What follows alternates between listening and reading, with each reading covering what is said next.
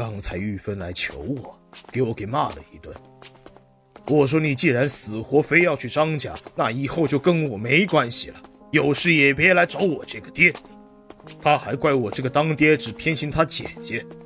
宁宁啊，你小时候最喜欢爹了，那个时候，那个时候我娘还活着，你当然要做个疼女儿的好爹，否则我娘一个不满意把你休了可怎么办呢？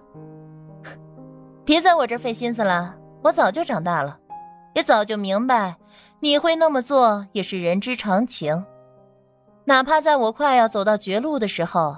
和张家联手对付我，我都能理解。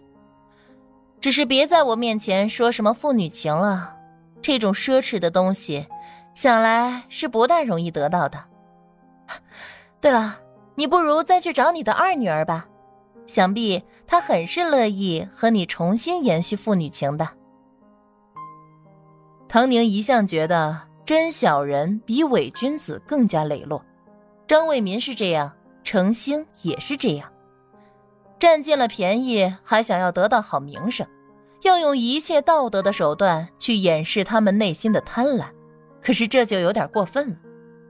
唐宁也不想再听程兴这些话，他务必要一次把程兴的心给扎透，免得他总是想要来到他面前恶心人。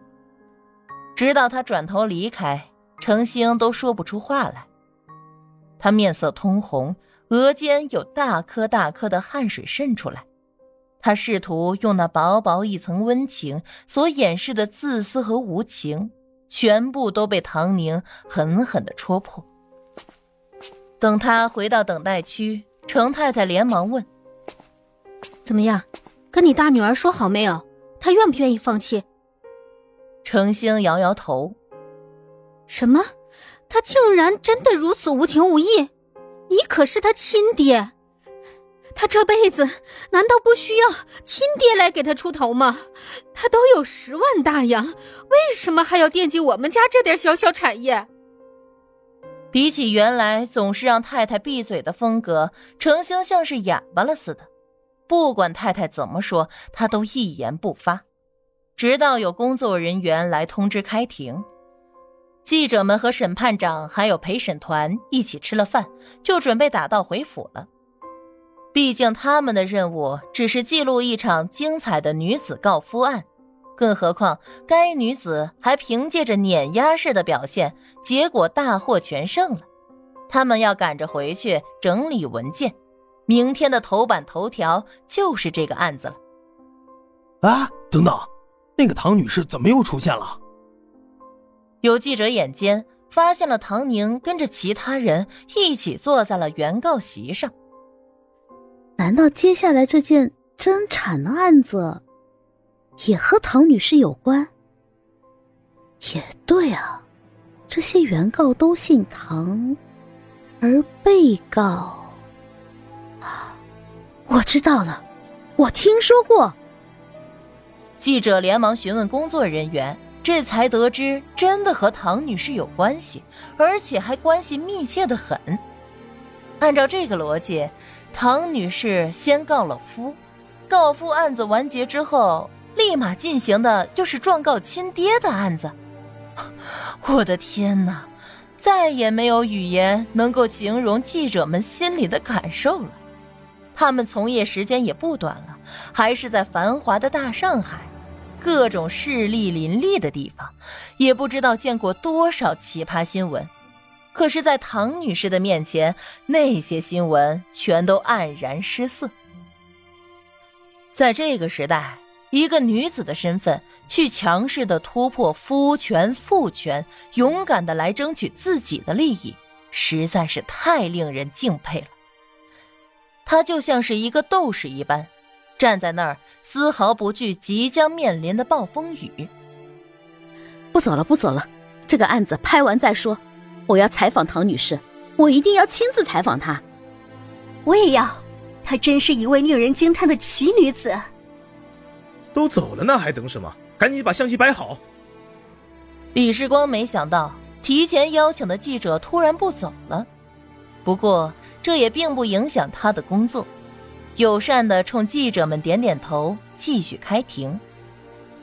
齐长官也是，本来是邀请身边的上级代表来看张唐氏告夫案的，没想到人家看得津津有味儿，用过饭还要继续坐下看，他能说什么呢？总不能对上级代表说他累了吧？用过饭就是喝喝茶，喝喝花酒。他也只好坐下陪着，非但没有不耐烦，反而要做出很是耐心的模样。下午的天气更加闷热，外面的天空上有隐隐的闷雷声传来，树梢一动不动，所有人都恨不得立刻下一场大雨，好冲散这种令人窒息的热气，哪怕凉爽一点也是好的，被雨淋湿也好过这样满身的汗，黏黏腻腻的。还要继续看吗？门外不远的大树下。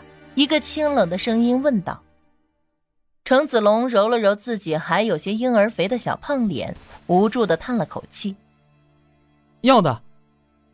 刚才他跟着人群后面看完了唐宁和张家父子的整场案子，他心里对于这个大姐姐是既敬佩又有些胆怯。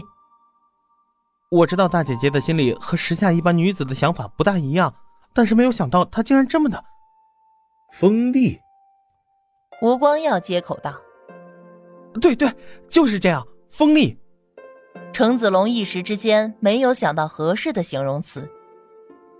不愧是先生，一语中的。我心里知道她是大姐姐，可她刚才的那副模样又像个陌生人，非常的厉害，非常的尖锐。当然，她是对的，我只是心里突然有些疑惑，她真的是我大姐姐吗？少年心思总是千变万化，吴光耀快刀斩乱麻。知道他是对的就可以了，他不会成为你的仇敌，便不会被他这样对待。像是拨开云雾一般，程子龙点头认可。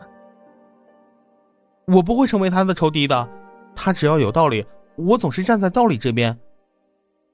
你们家的好处都落到你和这个大姐姐身上了。你另外一位姐姐反倒看起来……吴光耀话还没有说完，再说下去就有些背后议论女子的嫌疑，不是君子所为。可程子龙倒觉得无所谓，他无奈的叹口气：“谁知道呢？我二姐姐好好的一个女子，像是得了失心疯一般，把张卫民那样的浪荡公子哥当做宝贝，真是让人让人觉得无法接受。”